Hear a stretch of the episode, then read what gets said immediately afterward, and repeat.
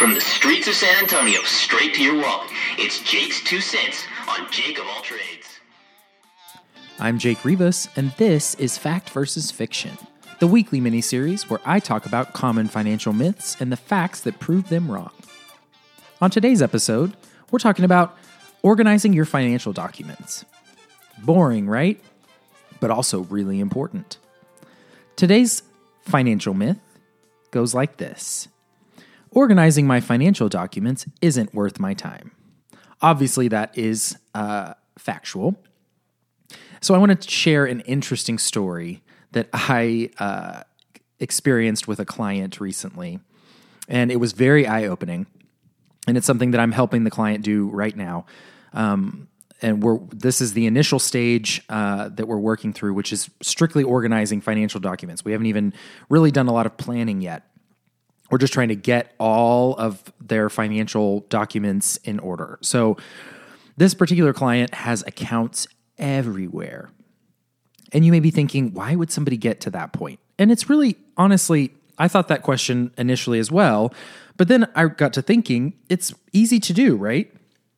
If you um, are applying for a car loan, sometimes they require you to open up an account at a bank in order to apply.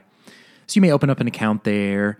Um, you may be looking for a higher interest rate on a CD, so you open up an account at another bank. And before you know it, you have accounts open everywhere. That's kind of the situation that happened here.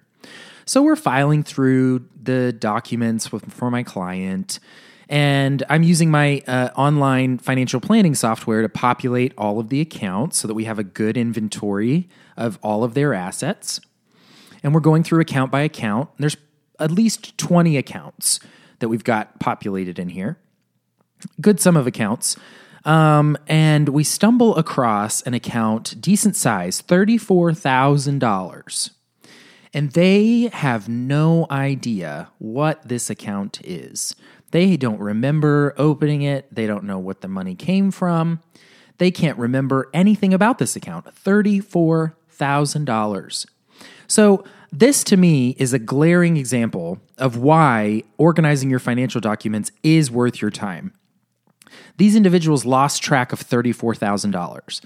Now, for some, that may be meaningless. For others, including them, that was not meaningless. They really could have used that money at, t- at periods of time. And the last statement that they had that we were using to to you to look at this document was from 2014.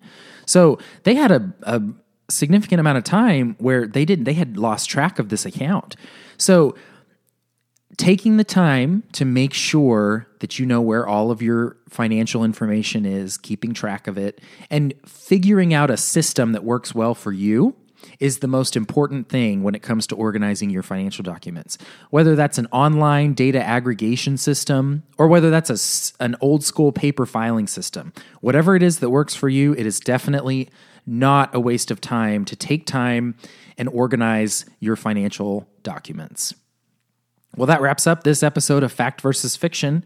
Be sure to follow me on social media by searching for at Jake's Two Cents and check out my blog at jakes2cents.com. And remember, you are the expert of your own life, and that's my two cents.